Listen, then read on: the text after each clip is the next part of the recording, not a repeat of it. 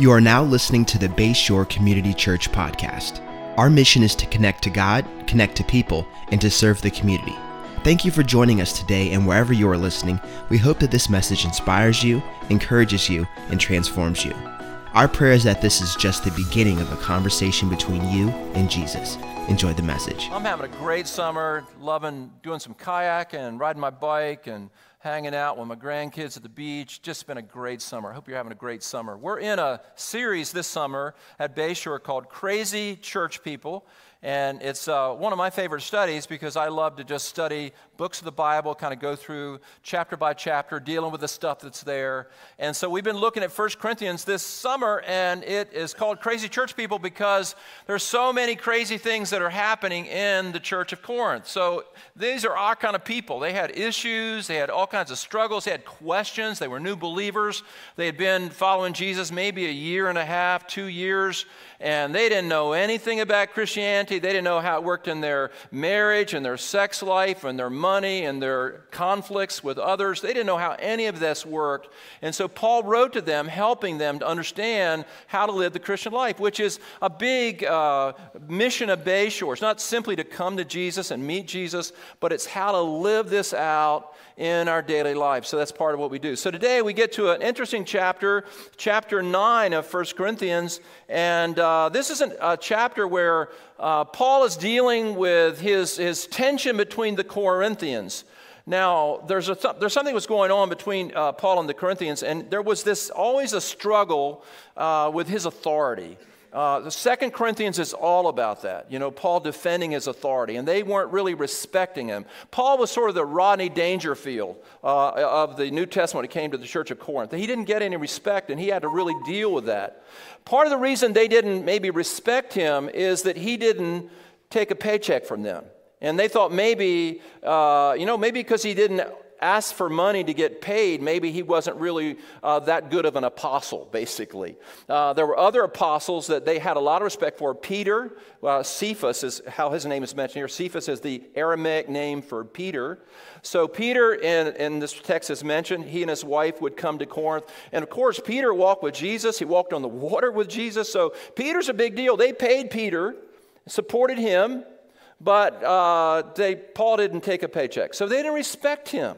They were having some issues respecting him. Uh, a couple other visitors that came to Corinth, according to this passage, is the brothers of Jesus. Did you know Jesus had brothers? They were born to Mary and Joseph after Jesus was conceived of the Holy Spirit. Uh, Mary and Joseph had regular relationships and they had regular children. And one of those children was, was the name was James. And James wrote one of our New Testament books. The book of James was written by Jesus' brother. So Jesus' brother James would visit Corinth with his wife. And uh, that was a big deal. You know, James, the brother of Jesus. What was it like with Jesus growing up? They would ask him. So James got a lot of respect. And then James had another brother that was also the brother of Jesus, Jude, who wrote a book in the New Testament called the Book of Jude. And so when Jude and his wife would come to Corinth, big deal. But Paul, not such a big deal. They took him for granted. Maybe you've ever, maybe you felt taken for granted sometimes in your life. You know, maybe, you know, you're, you're, you're the wife at the house and you're cooking and you're doing all that and they just scarf down the food, don't appreciate you. That's sort of Paul's thing. So uh, let me read a little bit this to you and then we'll get into this. Uh, Am I not free? He says in chapter 9 of verse 1. Paul says, Am I not free? Am I not an apostle? So you can hear he's trying to defend himself. Am I not an apostle? Have I not seen Jesus our Lord? Are you not the result of my work in the Lord? Even though I may not be an apostle to others, surely I am to you, for you are the seal of my apostleship in the Lord. The verse 3 This is my defense to those who sit in judgment on me. Don't we have the right to food and drink? Don't we have a right to take a believing wife along with us, as do the other apostles and the Lord's brother and Cephas? Or is it only I and Barnabas who must work for a living? So you can see there he's defending his apostleship. Now, what he, he, what he does here is he gives the qualification, the primary qualification to be an apostle, the primary qualification to be a New Testament apostle. Now, there's a big argument about are there like apostles beyond the 12 apostles? And probably the answer to that is yes, but there are unique apostles. And here are the unique apostles in the New Testament. What was the primary qualification to be an apostle? What was the primary qualification to be an apostle? They were people that had physically seen Jesus raised from the dead. That was the qualification. That's what he says here in uh, verse 1. Have I not seen Jesus my Lord? So, in order to be an apostle in the New Testament, you had to physically witness the resurrection of Jesus. And Paul said, I have seen Jesus.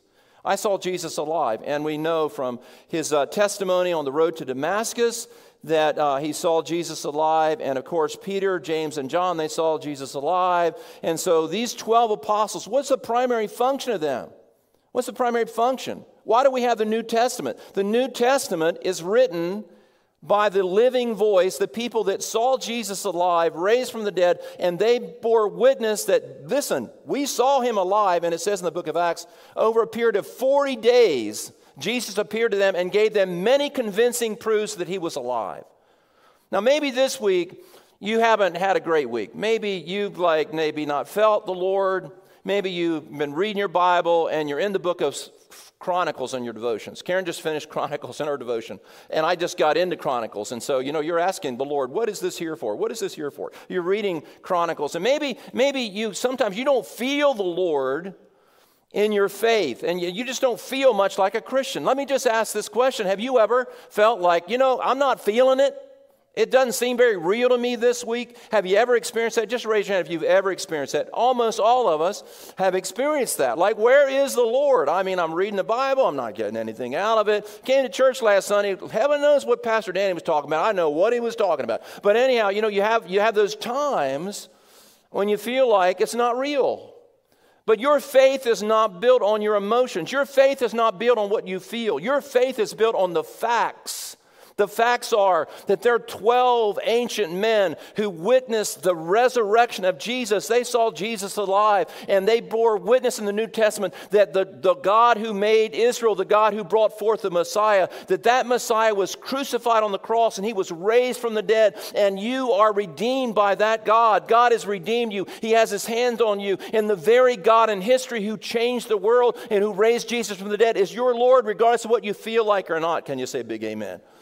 So I, if I ever have one of those weeks where I'm reading First Chronicles and I'm not getting anything out of it, and I'm not feeling God, and maybe Karen and I had a little argument, and I'm just not feeling like a Christian, I'm telling you what, I remember. I remember when I pick up my Bible, it is witnessed of people who saw Jesus raised from the dead. Not one person. If it's one person, you think, well, that person made it up. Not two people. Well, that's pretty good if you've got two people that witness something. Not three people, but 12 apostles. And then it says in 1 Corinthians 15, which we haven't gotten to, at one point Jesus appeared to 500 people at once, many who are still alive, is what it says in 1 Corinthians 15. Many who are still alive. Why does it say that? It says that so if you have any questions, if you're reading the book of First Corinthians in, in the first century, you can say, many are still alive. You can still check those out. There's people walking around the earth that saw Jesus alive. So Jesus is alive. His resurrection is the basis of your faith.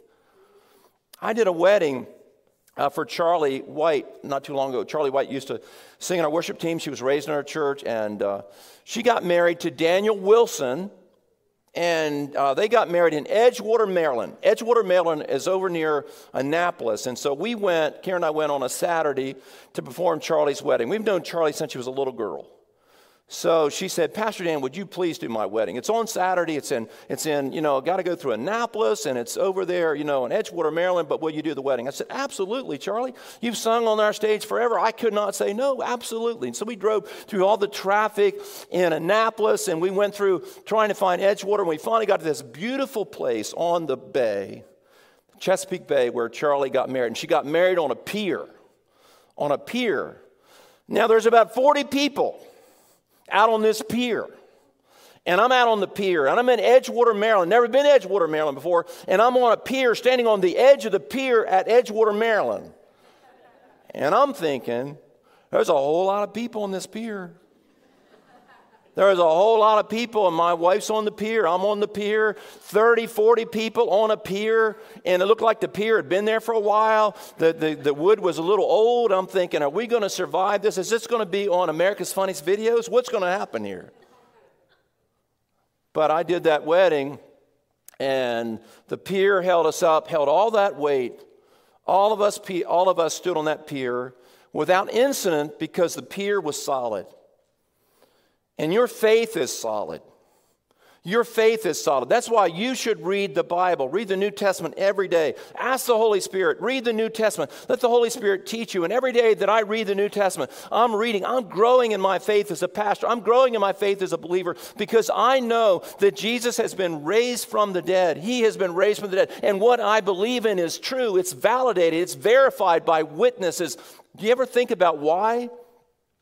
Why did Peter on the day of Pentecost stand up? He got to be the guy that preached the gospel message. The first gospel message in the New Testament era was preached by Peter. And remember what he did 50 days earlier. He had denied the Lord and messed up. How many know that God can still use you even if you mess up? Say a big amen. amen. Say this with me God can use me even if I've messed up. So Peter, the mess up, stood up to preach the gospel message. And here's what it says He stood up with the 11 he stood up with the 11. The 11 apostles stood up with him. Now, why is that? You ever thought about You read that in book of Acts. He stood up with the 11 and preached the message. Why did he stand up with the 11? Was it for moral support? I mean, the Jewish people, they were a little, you know, they were a little unpredictable. They'd crucified Jesus, and maybe he needed that moral support, and they were there and they were saying, Amen, Peter, preach it. Go on, get it going, man. Shuck the corn, man, do it. Maybe it was for that, but it wasn't really for that. It was because they stood up as a witness. All of them had seen the witness of the resurrection, and they stood behind Peter, and as Peter preached about the resurrection, they're all nodding their head. We saw it. So, Peter, in this, in this text, Paul says, Am I not an apostle? I have seen Christ Jesus our Lord. So, an apostle is someone that has seen the resurrection of Jesus, the resurrection of Jesus. So, in Paul, he begins in this uh, chapter to challenge, to challenge his authority as an apostle to challenge his authority as an apostle. And so he's defending that he's an apostle because they're not respecting him. They respect Peter. Peter's married. God, he brings him and, and Peter and his wife come to Corinth, and they like put him in the uh, the Ramada and give him a big suite, and they pay their money, pay him money, and feed him and all that. And Paul's not getting that. And there's an interesting thing in the text. Peter and his wife. Did you know the apostle Peter was married? We know from the Gospels he had a mother in law. If you got a mother in law, you got a wife. Peter was married, and Peter is the first. You know what Catholics believe? Any former Catholics here, or maybe you are sort of still a Catholic, just raising a Catholic background. Catholics I believe, you know, Pope's not supposed to be married, nor the priest. Well, the first Pope was married. That's one of the problems there. That Peter was married, and so the first Pope was married. So I don't know what you do with papal succession with that. The first Pope was married, so I think they ought to let them all get married. Get, all get married as soon as you can.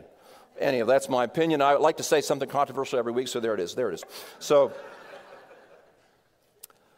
but, uh, but his authority is being challenged, and Paul defends his authority in this text.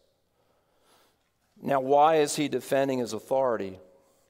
It's not because of an ego issue. Paul has not got hurt feelings, and he doesn't have an ego. He doesn't have, like, everybody look at me he doesn't, he's not upset about his lack of authority in the church because his ego is hurt, and leaders cannot lead out of ego. Leaders must lead out of compassion and service. And Paul is not responding to an ego issue. He knows if he does not have legitimate authority in their life, he cannot protect them from the things they need to listen to him about because he warns them in this uh, book, 1 Corinthians, about sexual immorality. He warns them about greed. He warns them about all these things. And if he has no authority, then he cannot. He cannot warn them about things he need to warn them about, and he needs to hold on to his authority so he can protect them. There was a little guy that grew up in our church uh, years ago, a guy named Donnie Ellis. His mom and dad, Tucker and Bonnie Ellis. Uh, Tucker was an elder here at our church, and um, and uh, he was just a wonderful guy. And he was uh, he, he grew up in our church. He was a little boy, and he was here when he was real small. And when he grew up, he felt like he had a call to be a missionary when he was here. Uh, and little boy just in one service he felt like the lord was calling him missions but anyhow he became a doctor and he does mission trips he went to duke university and he became a, uh, a doctor. And we're also proud of him. He was from Delmar, Maryland, went to Duke, became a doctor. He, he I think he uh, works at Duke uh, Hospital there. He's a great, great, uh, great young man. He's got a big family. And he put this on Facebook yesterday. He said, uh, he said, so this morning, my youngest daughter ran into the kitchen and told me that the lights in another room had unexpectedly shut off. Next, the power in the family room fails. At that moment, I became aware of a clicking sound that seem vaguely familiar circuit breakers are heard around the corner to find our youngest, a two year old, using a dog crate to gain access to the breaker box. He was happily, he was happily turning off all the power to our house switch by switch. His little jaunt earned him an all expense paid trip to the corner. It's good they're so cute, and there's a picture of him. So when I read that, I thought that is so funny. You know, and, and Donnie Ellis, Dr. Donnie Ellis, when he's correcting that little boy, his youngest little boy, it's nothing to do with his ego. It's nothing to do that he's angry. It's nothing to do that he's upset and that he's not being respected. It's not an ego thing. He's using his authority because he wants to protect that little boy. And he knows playing with a circuit box is not a good idea. And so when Paul is defending his authority, he's defending his authority because his authority is needed so that he can protect the Corinthians. And we need to respect spiritual authority in our life. We need to respect people that, that love Jesus and have been walking with Jesus. We need to respect spiritual authority. We need to respect people that can protect us from our moments of stupidity. And so that's an important thing. Another reason that Paul was defending his authority was because he wanted to use his authority so that they could be transformed and developed in Christ. Paul said in another place, he said, uh, My passion in life is to present the body of Christ as a spotless uh, bride before the Lord. He wants them to develop and become more like Jesus. So his authority is based on that. His authority is based on presenting them and their, uh, to become more and more like Jesus. Transformation is one of the major passions of Bayshore. We want to see people meet Jesus. We want to see people come to Christ, but we don't want them to stop there. You can come just as you are. You can come whatever issue you have in your life. You can Bayshore is open to everybody. Come however you want to come. But when you come here and you meet Jesus, Jesus does not expect you to stay that way. He wants to change you. And sometimes our message in our churches churches, modern churches, are falling short of that. Come as you are, absolutely. We all buy that. We all believe in that. But after you come, we want to see the Holy Spirit change you and make you somebody different. And we don't want you to be the same person you were 10 years ago. And so Paul uses his authority. Amen. Paul uses his authority to help them with that. So I was, uh, I don't know if you've been watching the Olympics. I'm, I'm really, I've been into the Olympics, Karen. I've been watching every night. We're just loving the Olympics and uh, all the, all the, uh, the different things. It amazes me, amazes me, these Olympic athletes. It's just amazing. But, you know, swimming has been on a lot in the evenings. So we've been watching a lot of swimming. And I mean, are those people fit or what? I mean, those, I cannot believe it. Um, there was this one girl, her name is R. Arne Titmus, and she's a 20 uh, year old girl, and she's from Australia, and she got a gold in the 400 meter and the 200 meter freestyle. And unfortunately, she beat out American Katie Ledecky. And, uh, but what really inspired me about Arne Titmus is his her coach, Dean Boxall. And this guy, I, they showed videos of him coaching her. And I mean, he is in her face and he's yelling at her and he's saying, if you don't do this different, you're never going to win in the Olympics. And they showed him some of, they showed everybody some of his coaching sessions with her. And I mean, he's not worried about hurting her feelings. He is letting her have it. He's like pouring it on. And she's hearing that stuff and she's taking it in and she's just listening to him. And then when she finally won the Olympics, uh, won that gold medal, he went crazy. It went viral. He's jumping everywhere. He's like throwing stuff. He's just, he rips his mask off. He's so excited because he's excited because she has met her goal and she's moving forward. And then there's this wonderful picture where they hug and they embrace each other. It's an incredible thing. So Paul is protecting his authority because he is their coach to help them become more like Jesus. So his authority, if you read Second Corinthians and you read this chapter, one of the things that you're going to discover is Paul is defending his authority, and you see it begin in First Corinthians, and he's uh, defending his authority so he can protect them and so he can develop them. Say it with me. He's defending his authority so he can protect them and develop them. Say it with, more, say it with me one more time. He is defending his authority that he, may, that he may protect them and he may develop them. So that's what's going on. So then we got this, this last thing we're going to cover today. And it's the deal with money. And Paul is not taking a paycheck, he's not taking any money. And what's really interesting about the text is he develops the idea that if you are in the ministry, you have a right to receive income from the ministry. I'm always grateful this is in the Bible. It's here, right here. It's one of my favorite passages. I've been wanting to get to this, so here it is. Bayshore, by the way, treats me very well. I'm very, very grateful. But he defends this about, uh, he says in verse 6, or is it only I or Barnabas who must work for a living? And here's what he says he gives this argument Who serves as a, as a soldier without his own expense? If you're in the military, you don't, you're not in the military and you don't have to buy your own uniform. You don't have to buy your own gun. You have to buy your own helmet. If you're in the military, the military supplies what you need to support you. They buy your groceries, they take care of you. And he's drawn a parallel. If you're in the ministry, if you're in the army of the Lord, just like if you're in the army, uh, the military, you get, you get supported. Who plants a vineyard? It does not eat some of its grapes. So if you plant a garden, you eat the squash and, the, and all that. So he's using a natural argument.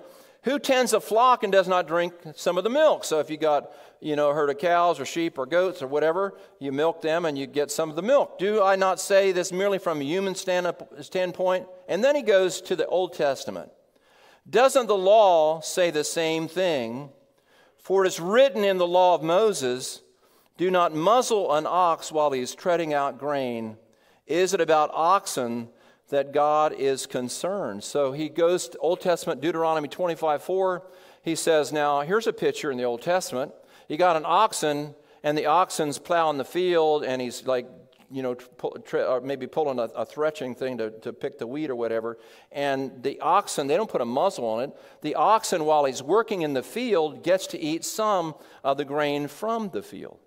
So he's saying a minister, if he's working in the ministry, it's very, very uh, appropriate for him to receive income for what he does. Um, and verse 10 says, Surely he says this, this is Paul saying, Surely he says this uh, for us, doesn't he? Yes, it is written for us because when the plowman plows and the fish, uh, thresher threshes, they do so in hope of sharing in the harvest. Verse 11 If we have sown, here's the principle if we have sown spiritual seed among you, is it too much if we reap a material harvest from you? So if you receive ministry, spiritual ministry, material uh, benefit comes back from that. That's his argument. And then uh, he says, if others have the right to support, don't we? And he goes on to this thing. Uh, and then he says this look, verse 14. In verse 14, he puts the ace card down. And he's developing an argument for ministers being paid. Uh, here's, here's the ace card. He said from he gave natural illustrations, and then he gave an Old Testament illustration. Now here's what he said, verse 14. In the same way, the Lord Jesus, the Lord, has commanded that those who preach the gospel should receive their living from the gospel. And this is found, interesting, this is found in Luke, uh, Luke chapter, I think it's Luke chapter 5, and uh, it's in there, Luke chapter 5, and it's a quote from the Gospel of Luke, and it's also mentioned in Timothy.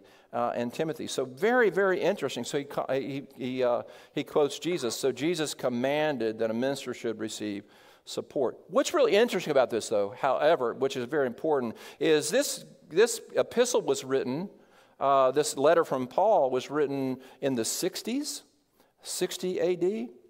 So he's already quoting the Gospel of Luke, which means Luke was already in existence or was in, in, in process there. So that's a very interesting thing. But he quotes the Lord. So you would think, you would think, Paul's saying, you know, oxen shouldn't be muzzled, uh, soldiers need to be supported, and Jesus said, a workman's worthy of its wages. And so you would think he's getting ready to ask for a raise.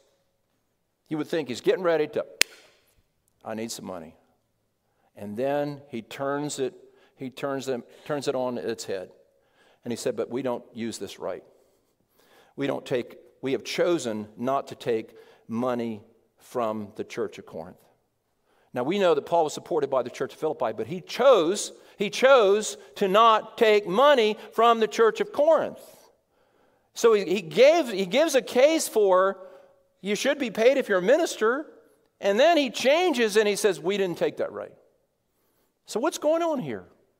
He's showing them how to lay down their rights he's showing them how to lay down their rights. Because in chapter 8, he, the, the, whole thing about offering to idols and all that, he, cho- he said, even though you're free to eat meat sacrificed in a temple because of your brother, you lay down that right. And he's talking about laying down your rights, and he's showing them how to lay down the rights. And it could be, you know, it could be some reasons for that. One reason was, you know, he says, I would do anything to make sure the gospel's not a stumbling block to anybody. And so maybe one of the reasons behind the scenes, part of the reason is, uh, is that he didn't want to be, he want anybody to think that he was in Corinth preaching for the money. And he wasn't in there preaching for the money because he didn't take any money. And I think that's a wonderful, wonderful point. Now, I've told the story before of this uh, guy I used to study. I used to learn, I studied his sermons, a guy named Fred Craddock. He was a professor at Emory University. And he was, when I was a young preacher, I read, I read all of his uh, things he wrote. I listened to all of his sermons because he was the best preacher I'd ever heard. And I wanted to learn how to preach and do better and be able to tell stories and do that. And so I, I studied Fred Craddock. But Fred Craddock told the story about his own life. He said his dad, when he grew up, his mom was a Christian, but his dad was not a Christian. And his dad, whenever there was, the pastor would come to the house, the mom would get the pastor to come to the house, try to get the pastor to win her husband to the Lord. The husband would always say the same thing. The husband would say, The church doesn't care about me. All the church cares about is another name, another pledge, another name, another pledge. And whenever there was a revival at the church, the pastor would bring the evangelist to the house. Fred said my mother would run into the kitchen, afraid somebody's feelings would get hurt. The evangelist tried to win uh, his dad to the Lord, and his dad always said, The church doesn't care about me. All the church cares about is another name, another pledge, another name, another pledge, another name, another pledge. Isn't that the name of it? He said, One time my dad didn't say it. My dad was in the hospital, he had throat cancer. He was down to 72 pounds. He had been through chemo. The radiation had burned his throat and had taken out most of his throat, and there was a tube down his throat. And he said, I flew in from another city to see my dad. And he said, When I flew in from another city to see my dad, I went into the room and I was shocked to see the condition of my dad, 72 pounds, the result of all that radiation. And he said, The room was filled with flowers. Flowers were on the the windowsill, flowers were on the floor. He said the whole room was full of flowers. He said the little table that they pulled out across your hospital bed had a stack of cards 15 inches thick. And there was a big plant on that table as well. And he said every flower, every petal, every card were from people in his mom's church. And his his dad, who couldn't speak, took a Kleenex box and he wrote with a pen words from Shakespeare on the back of that box. And he said, In this harsh world, draw your breath in pain to tell my story.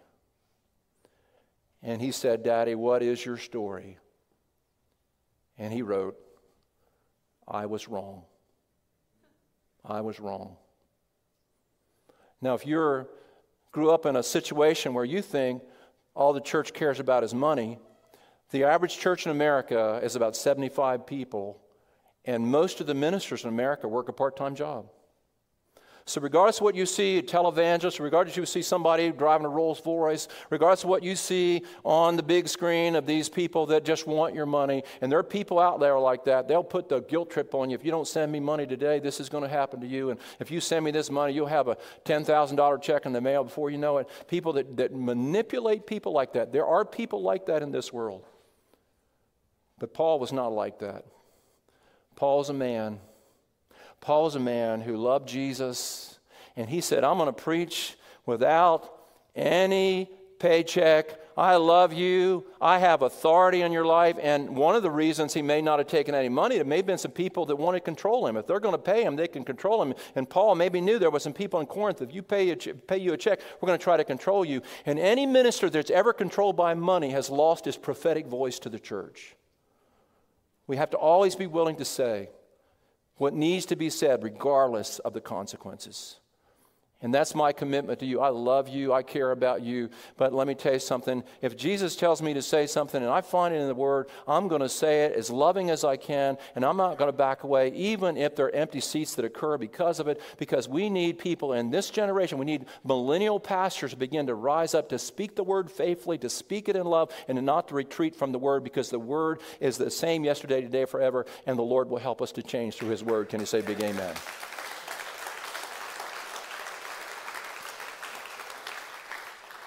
So I got about four minutes, so let me finish up here today. Let me say this. Um, uh, good, good example, uh, Rick Warren. Rick Warren, you know, Rick Warren, how many know who Rick Warren is? Purpose Driven Life and Saddleback Church. You know, he wrote uh, Purpose Driven Life, and uh, after he wrote Purpose Driven Life, they did so well that he didn't take a salary for the rest of his ministry, and he took the money that he got from Purpose Driven Life and gave it back to the church and paid them back for all the salary. He's never taken a salary since.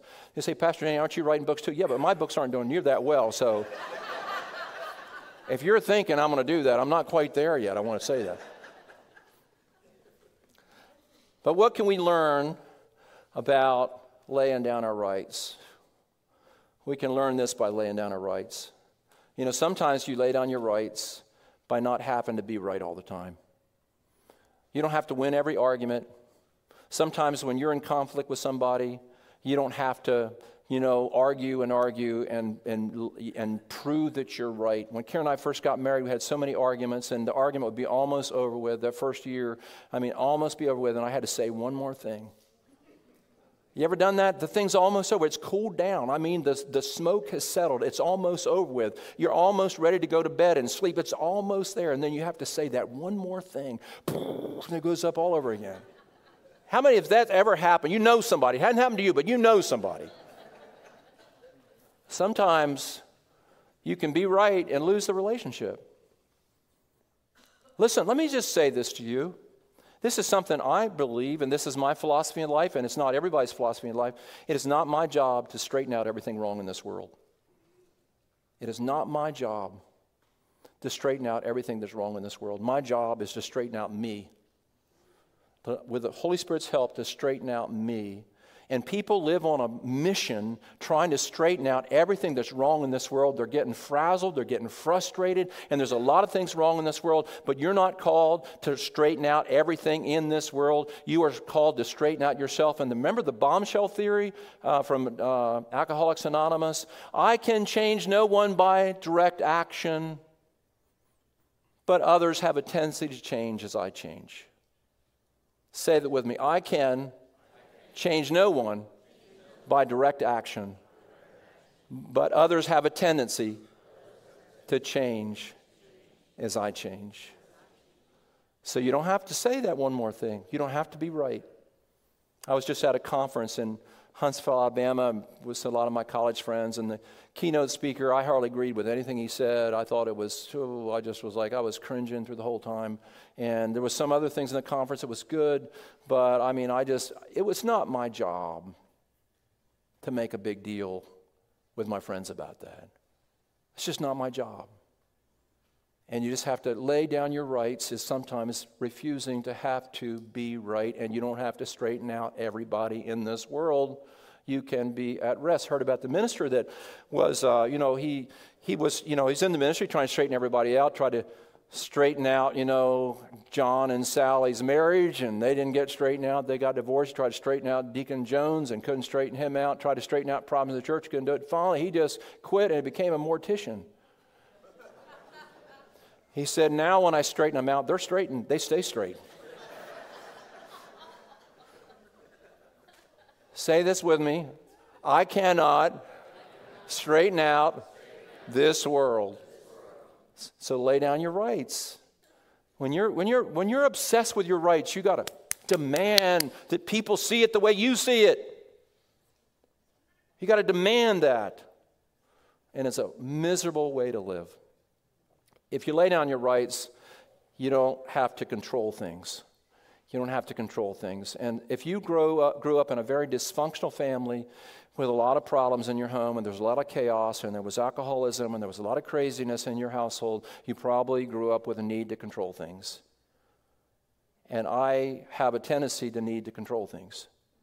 And certain things I'm called to control and lead, but generally speaking, I cannot control everything and I need to get used to that. Karen and I uh, we go to the movies pretty much every Friday night. We are on a mission to bring movies back, and people aren't going to the movies much, but um, we go to the movies. We like to go to movies, and we, we uh, my, my, in our relationship, we go to movies on Fridays on our date after lunch or whatever, and we have we, we try to find a good movie, and we go to movies, and we like to sit in the dark and hold hands and eat popcorn. That's what we do. And so, uh, but my deal is that I'm the guy that picks out the movie. I pick out the movies. I do the research, and I find the good movies. We went to see a good movie uh, Friday uh, with Matt Damon. It was really good. It had some language, but it was a good. It was a good story. I like a movie with a good story. It's got to have a plot. A lot of car chases and a lot of shooting. That means they didn't have time to write a plot. That's what that means. So it was a good movie, uh, you know, we saw, but it's a really good story. But the other, other week, I mean, I always pick the movies out. She said, I, I got the movie we're going to. Ooh, that was, that was a little hard for me to take there. I, this is my one domain here. I, I control the movies where we go. She, nope, want to see this movie. And um, I'm thinking it's, it's going to be awful. You know, I, I, just, I do the research. I know these things. I have a sense for a good movie or a bad movie. I just go, oh, boy, it's going to be bad. We went and we saw this movie called Queen Bee. And it was this movie uh, about these, uh, this basic nursing home people that fell in love. It was a really interesting movie. But it was really, really a good movie. Had a great story. Had to do with the issue of mortality, the issue of growing old, being alone. And it was a really, really good movie. I walked out of the theater. I knew I had to tell her. I didn't want to tell her, but I had to tell her. good job. Good job. That's a good movie. One of the best movies we've seen the last couple months. Very good job. She said, I knew it'd be a good movie. I knew it'd be a good movie. But giving up the need to control. When you lay down your rights, you don't have to control things anymore. And the best way to get out of the control mode is to let Jesus be in control of your life. And when Jesus is in control of your life, you don't have a compulsion to have to control things. And if you're here today and you've never met Jesus, and Jesus is not the Lord of your life, and you haven't let the Holy Spirit come in you and give you peace and guidance, and Jesus is not the one that has forgiven all of your sins, then you're going to constantly want to control things in this crazy world. But we that know Jesus are a part of a kingdom that cannot be shaken. And we have security because Jesus has been raised from the dead. Paul saw him, James saw him, John saw him, they all saw him, and they bore witness that he's the Lord. Let's bow our heads right now and close our eyes. And we're getting ready to have our final song, a great final song as we end today. But if Jesus is Lord of your life, just raise your hands to Him right now and say, Lord, I know you're raised from the dead. You are the Lord. I believe in you. I accept you. I know you're the King. Doesn't matter what happens in, on CNN or any news network, whatever we see, there is a God who rules the universe that will bring His kingdom to pass. And if you're here today and you don't know Jesus, just kind of wave your hand right now, and we're going to pray with you. And let's all pray the prayer that we need to pray in order to receive Jesus. And if you never received Jesus, we want to ask you to pray this prayer with us right now. Let's pray it together. Lord Jesus, I believe that you are the Son of God. You are the only way that I can be forgiven of my sins. I have sinned in many, many ways. And I ask you, Lord, to forgive me on the basis of the blood of Jesus, to cleanse me of every sin. And I turn to you and I make you Lord of my life. And let's all say this together I believe that you are the Son of God and that you've been raised from the dead, and now you are my Lord. I receive you. And if you just prayed that prayer, please let us know today. Next step is to be baptized, to bring your friends, and to celebrate your new life through water baptism. We thank you, Lord. If you love Jesus, say a big amen. Let's give the Lord a big praise. Thank you so much for joining us on the Bayshore podcast. I want to encourage you to take this message you just received and allow it to go deep into your soul and let Jesus do the deep work that only He can do. A special thanks to everyone that gives generously to Bayshore. It's because of you that this ministry is possible, creating life change all over the world. You can be a part of spreading the message around the world by going to bayshore.online and clicking Give. For all things Bayshore, visit bayshore.online to find out what your next step may be. You can subscribe right here and share this podcast with your friends and family. Thank you again for listening. God bless you.